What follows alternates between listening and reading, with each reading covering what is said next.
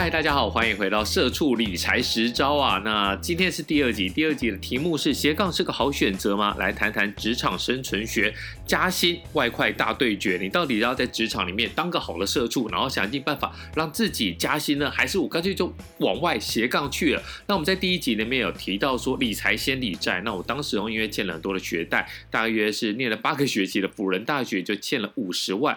我当时是选择去五分埔批货，然后呢到东区摆路边摊，甚至开到了连锁加盟的路边摊，然后在六个月的时间之内赚了五十万元，一次把它还完。但是天哪，竟然只换来一张纸！我当时就对金钱的威力觉得，嗯，这个要想一想，金钱可能它的购买力是比不上通货膨胀的，因此我有一些其他的一个想法。那么今天呢，我们就来讲讲说，你到底该要怎么来做你的选择。我们先讲，你到底要不要透过你的加薪，然后让你达到财富自由？虽然你应该现在用膝盖讲也知道，在那我科林天底下能有这么好的事情？有办法一直加薪、一直加薪、一直加薪吗？当然是不太可能。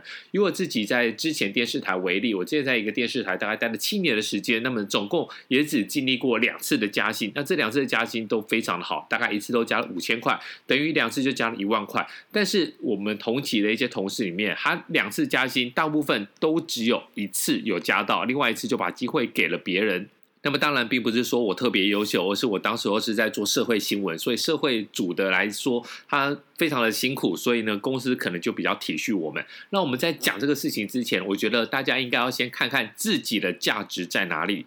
你想要做离职，或是你想要要求往上管理，要求长官给你加薪，你要先看看说你现在目前的一个价值。那么我们不要讲一些虚无缥缈的东西，我们就用钱来计算。那么因为我跑房地产的嘛，我在房地产上面有一个很深的感触，就是你想当包租公的话，其实你现在上班领的薪水就是一种包租公的一种收入。我们先来告诉大家这个应该怎么算。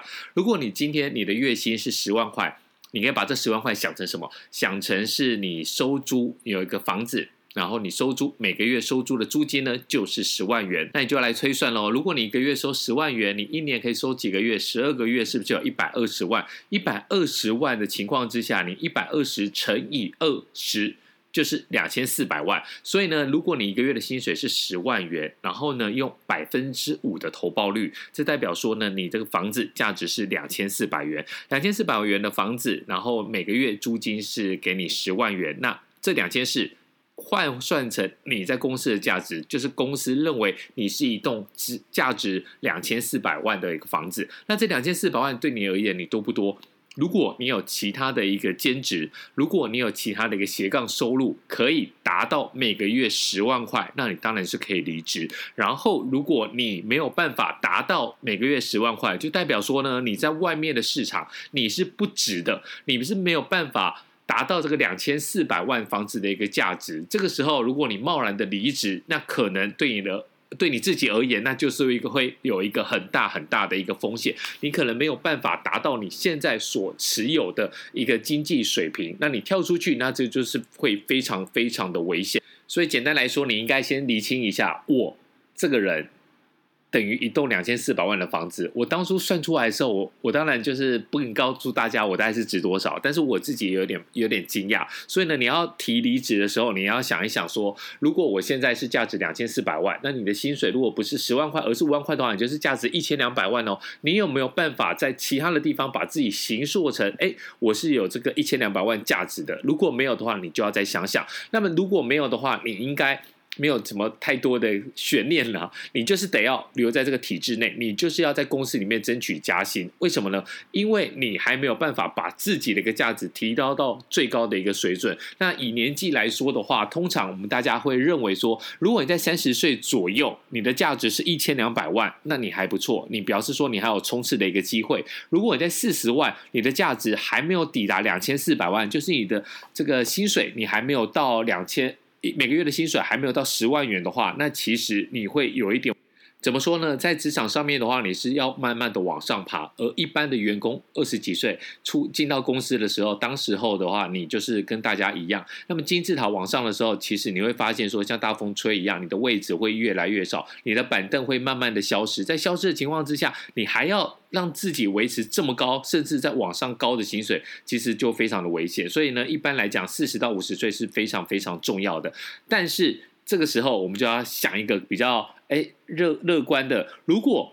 你的价值呢是超过，你是超过的情况之下的话，你就不用那么担心。你这个时候呢就不一定要留在体制内，你可以先试着做什么？就是我们今天的主题，你可以去斜杠，你可以去赚外快，你可以把自己的价值在往上来提升。为什么往上提升是可行的呢？它表示说呢，你在你的本业里面已经做得非常的好。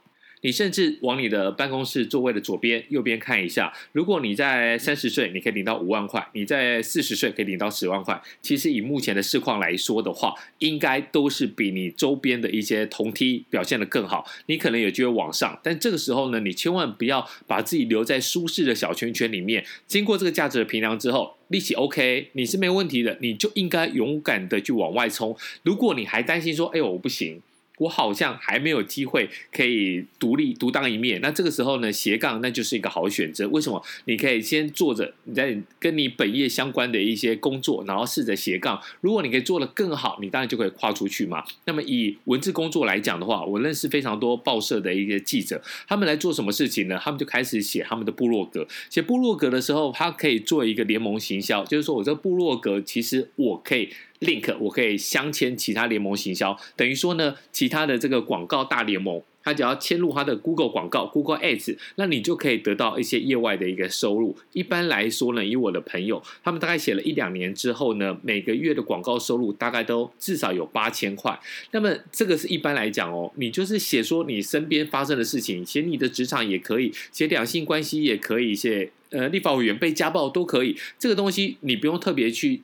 注意你要写什么东西，联盟行销 Google 它会自己帮你嵌入现在最时尚、最流行或是最符合你 TA 的这些广告。那么如果你心有余力的话，你可以做第二件事情，你可以根据你其他的一个专长，比如说呢，如果你是写饭店的，像我一个朋友，他就是做这个，之前是跑生活，然后他跟饭店非常的熟悉，那么他后来呢，就是帮饭店做一些开箱文的文文稿的一个润饰。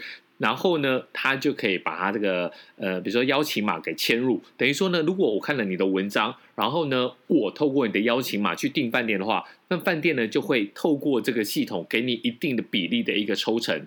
那么我觉得这个是最简单的，等于说呢，我就写了这篇文章，慢慢的我的 TA，我的我的受众就会来看，看的话哇，觉得有兴趣。比如说现在很多的饭店都会跟特定的这个 YouTuber 或是网红达人。办呃住宿达人来签约嘛？签约之后呢，比如说这个房价一个晚上是三千六，那我透过叉叉网红，我就可以用两千四百块来订到。那其中这两千四百块还是会有一部分提拨给这个推荐码的人，就等于说是你从哪个地方看到的，那这个推荐码它就会有特别的一个规格。那这个特别规格，它可能说 F O N G 风就跟我的风，那我这样子在我这个。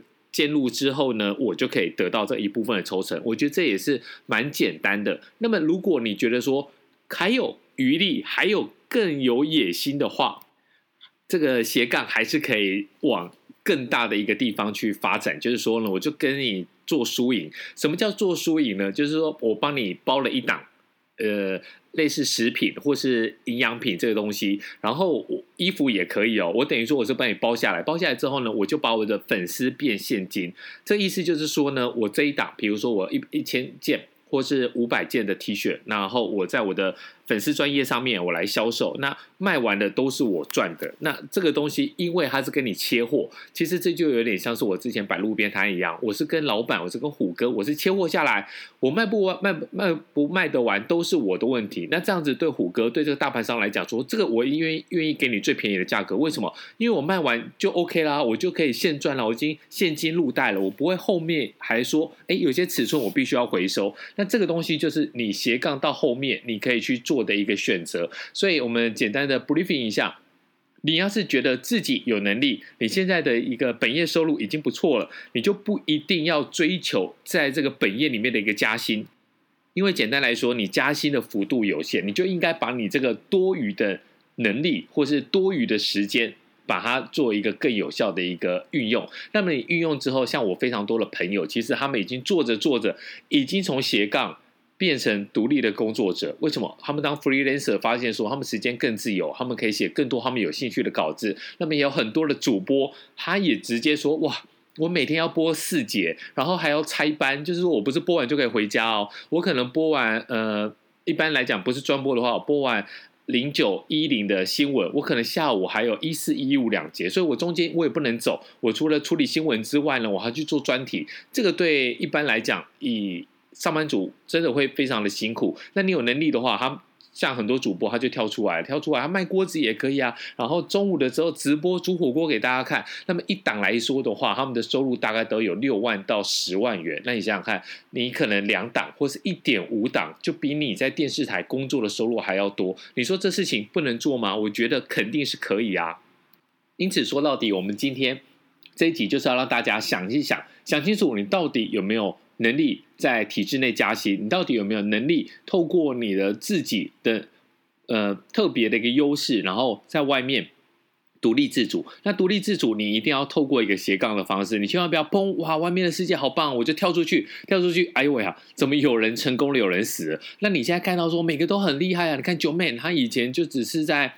呃，科技产业，那现在你看，又是看房子，然后又是开兰博基尼，我觉得这个都是一个幸存者偏差啦。就是你可以看到这些人都很棒，为什么他很棒？因为他们存活下来了。那死掉的你都没有看到，对不对？所以呢，这个东西你真的要非常的小心，先衡衡量一下你在本业有没有办法成功。你在本业有办法成功的情况之下呢，如果你的薪资水平并没有达到一般来讲比较优秀的状况状况，你。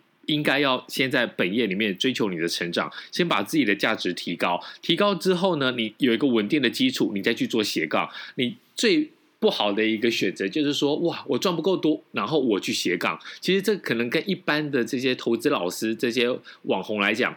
比较不一样，但我觉得这个才是一个你应该去思考的一个方向。你本业如果做不好，你斜杠也不可能做得好。到时候你可能工作就变成说，你没有一个主业，你每一个都是斜杠，然后每个做的滴滴答答。但是如果你运气不错，然后呢你也走对产业，你现在来说的话，你的薪资水平已经比一般的同业还要高的时候，这时候确实是可以选择做一个斜杠，然后再伺机跳出来，然后让自己变成一个独立自主、财富自由的人。